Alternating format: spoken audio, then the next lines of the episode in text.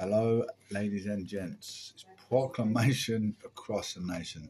We're on Spotify, Castbox, YouTube, Apple Cast, Google Cast, you name it, we claim it. Talking about a variety of things. Metropolitan lunatic asylums. Can't get enough of them. Go on, Carl, you alright? We'll never see you. Fine. Anyway, how many buses are in London? Public transport. Commute to work. Commute to the city. Commute to shopping. Lower the fuel emissions. In London, there are over 9,000 buses, red buses, operated by private companies under contract and regulated by London Buses, part of the publicly owned Transport for London. Grant Shapps is in charge of transport, he's Transport Secretary. Um, before we moved on to criminology, I want to look at some facts. Look at some facts. HMRC. How many prisons are in the United Kingdom? There are 117 prisons in England and Wales. Her Majesty's Prison and Probation Service (HMPPS) runs most of these, 104, while three private companies operate 13. G4S and Sodexo manage four prisons, and Serco manage five. Uh, it's some horrific news. I was just reading a local local um, incident in Essex, my constituency. Quite sad, horrific news as it goes. University of Suffolk lecturer, Dr. Antonella Castelvedere, named as victim in Colchester murder investigation. Our thoughts remain with her family and friends. A woman who died in a home in Essex last week had been named locally as lecturer from University of Suffolk Dr. Antonella Castelvedere, 52, taught English and critical writing at the university until her death last week. Essex police officers swarmed Wickham Road, Colchester on June the 1st at around 11.45 following concerns for the welfare of a woman at an address. He found the victim seriously injured and confirmed she died later at the scene. Officers also found the man injured at the address He'd been taken to hospital and arrested on suspicion.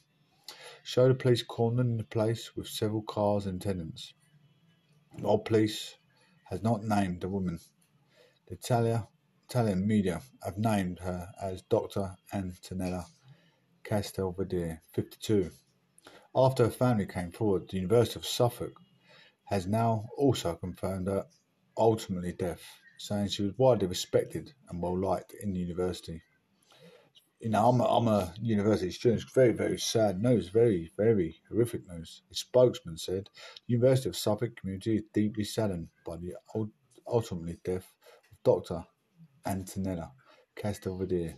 Antonella was a widely respected and well-liked member of staff at the university, where she was an outstanding academic in English and critical writing.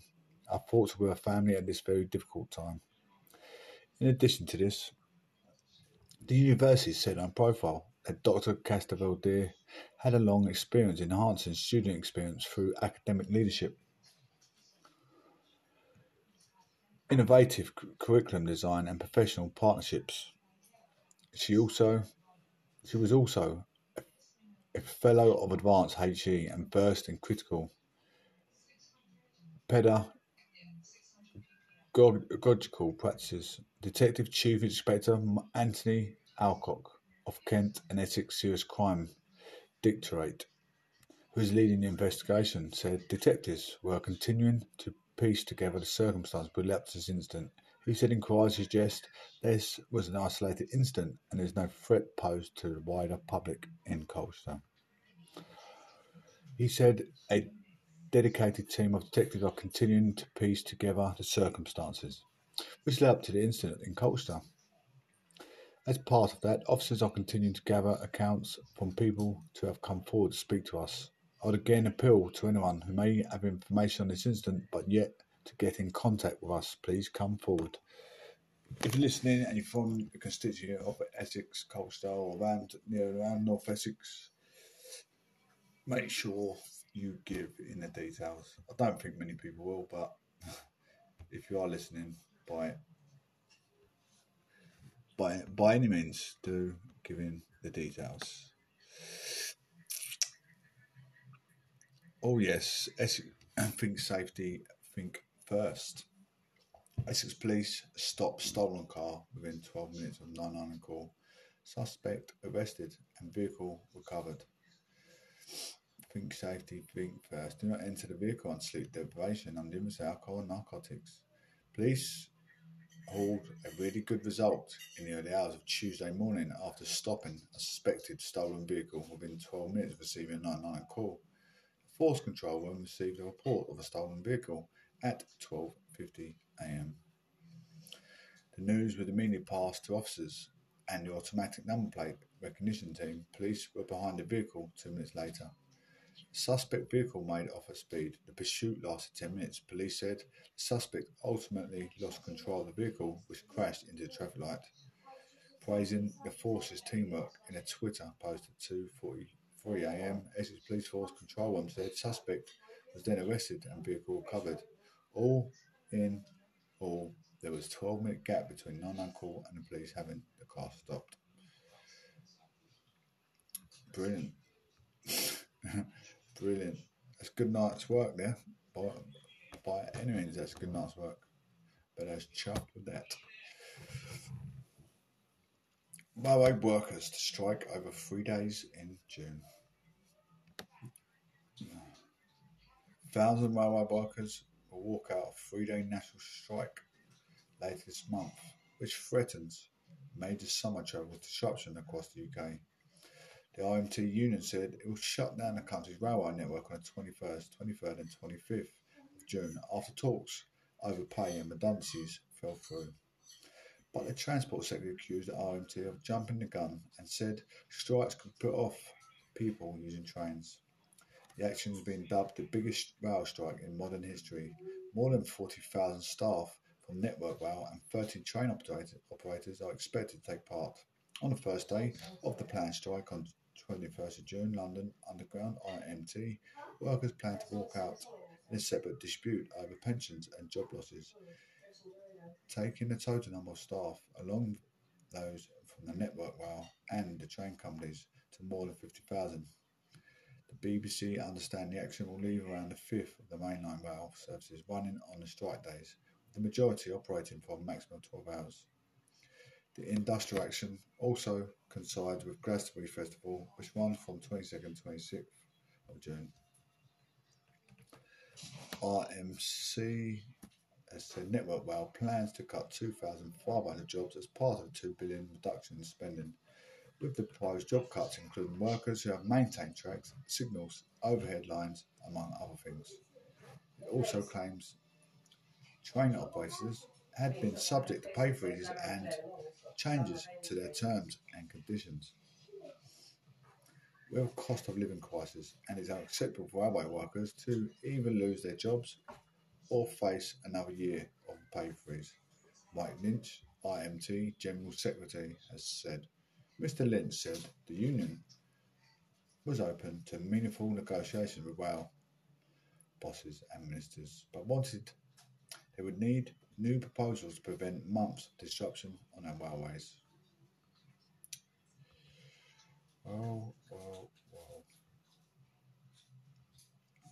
Andrew Haines, Network Rail Chief Executive, said they understood the cost of living had increased. The union must recognise we are a public body and any pay increase to be affordable for taxpayers. Travel habits have changed forever and railway must change as well, he said. We cannot expect to take more than our fair share of public funds, and so we must modernise our industry to put it to a sound financial footing for the future. Failure to modernise will only lead to industry decline and more job losses in the long run. Transport Secretary Grant Shapps said the decision to strike was incredibly disappointing and accused RMT of jumping the gun by announcing strike dates when the talks have only just begun. Pandemics have changed travel habits with 25% fewer ticket sales and taxpayers stepping in to keep railways running at a cost of 16 billion, equivalent to 600 per house, 600 pound per household. We must act now to put the industry on a sustainable footing, he added. 16 billion. That sounds a lot, doesn't it? We once again want to urge the unions to come to talks with the railway industry so we work together to build better, more modern, passenger focused railway. Bigger, better infrastructure.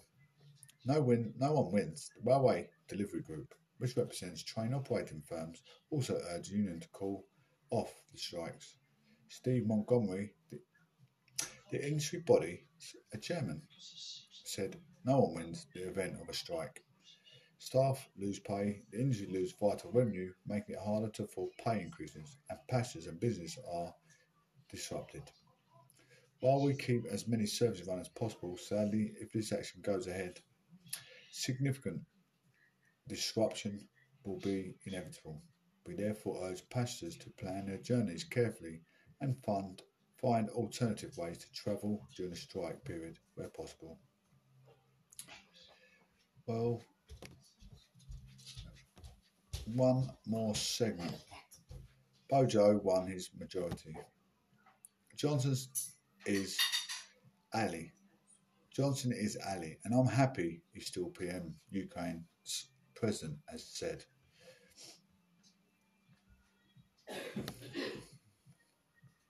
Ukrainian President Volodymyr Zelensky said he was very happy Boris Johnson was still UK Prime Minister after he survived an attempt to oust him. Mr Johnson won a confidence vote despite a mere revolt that saw 148 of his own Tories MPs vote to move him. I'm glad we haven't lost an important ally. This is great news, Mr Zelensky said at an online event. Mr Johnson forged a close relationship with President Zelensky since Russia's invasion of Ukraine. He called Mr Johnson a true friend of Ukraine and a concrete supporter in an interview of a virtual conference hosted by Financial Times on Tuesday. The UK was among the first to provide weapons to support Ukraine's defence and, like its Western allies, has imposed sweeping sanctions on Russia targets persecuting the war. In April, Mr Johnson pledged unwavering support on a visit to the capital of Kiev when he did an unannounced walkabout the city present with President Zelensky. Mr Johnson has faced a backlash from MPs in the public after he was fined by police for breaking down lockdown laws in 2020 party in Downing Street, where the Prime Minister lives and works. A report by senior civil servant criticised failures of leadership in Downing Street where local officials and staff were issued with a total of 123 fines for breaking COVID rules on indoor gatherings during the pandemic. It's coherent news, and I'm absolutely sick of keep repeating myself. But anyway, how are we doing? Did I see? Did I see Aid Chapman in the building? I'm pretty sure I did. Aid Chapman. Where is his name? A Chapman is in the building. Oh my goodness. What a lovely old chap my mate A Chapman is. How are you doing there in Hertfordshire, my friend? How happy are you for Boris Johnson to still be Prime Minister? I think with the Russian war going on, I think it is definitely a good idea that he's in charge. I think A Chapman agreed on that one. He's got the most experience, and when it comes to war, and he is the front runner as a PM to take charge, absolutely. However, those who had voted against Mr Johnson said the scale of rebellion had weakened his authority, with some calling him to resign. But also know what Aid Chapman's um, thoughts are of the military complex altogether. He said, do away with the military complex. I agree. No war could happen then, could it? They have an army to protect against terrorists, but that's it. Not to go to war for greed. Reacting to Monday night result, Cabinet Minister Nadhim Zahawi said he thought President Zelensky would be punching the air because he knows his great ally Boris Johnson will be Prime Minister tomorrow morning. Those comments were criticised by some MPs.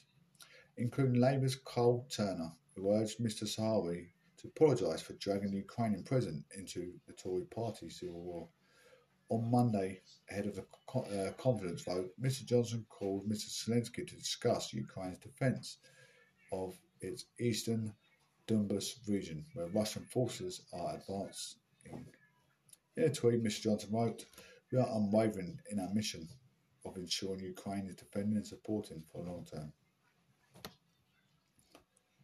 UK's military support to Ukraine amounts to 750 million so far and includes thousands of anti-tank missiles, 20 armoured vehicles, 4.5 tonnes of plastic explosive and electronic warfare kit.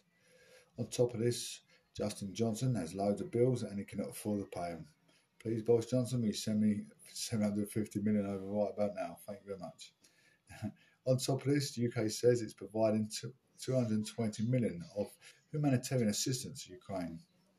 As a percentage of gross domestic product, GDP, UK was the sixth largest donor of aid to Ukraine globally between January and May, according to the research by Kiel Institute of the World Economy. Last month, A. Chapman put in a grant for 1.3 billion. Sajid Javid he turned the negotiation down. We was amidly frustrated. Last month, the UK government said it would offer further aid and military support to Ukraine worth 1.3 billion to boost the country's defence against Russia. Ukrainian commentators and officials expressed relief that Mr Johnson had won Monday's confidence vote, with some noting that the UK become a key arms supplier for the country.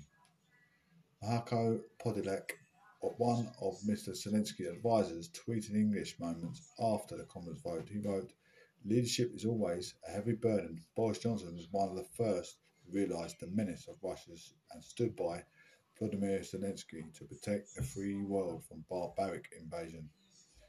The world needs such leaders. The UK is a great friend of Ukraine. British Crown is a shield of democratic world. I don't agree with war. Any way, which way, war. No way, war is settled. I don't agree with it. Absolutely not if you're defending the country, if you're trying to invade a country, I don't think war is appropriate. Not at all. So many innocent lives are taken from both sides of the fence. You've got young teenagers sign up to war not knowing what they're signing up for. Signing up for the Russian army, getting blown up by Ukrainians as much as Russia are blowing up innocent bystanders in Ukraine also. It's war is war, whichever way you look at it. Someone's going to leave a family unattended either side of the fence just through war. No need for violence. No need for violence. What happened in the Bible? Love thy neighbour like we love ourselves. So if you blow up your neighbour, you blow up yourself. That's basically it, is it? how crazy, how horrific, how extravagant. Oh my goodness. Anyway, ladies and gentlemen, that's the proclamation from across the nation, and I had a good evening. Um, a short show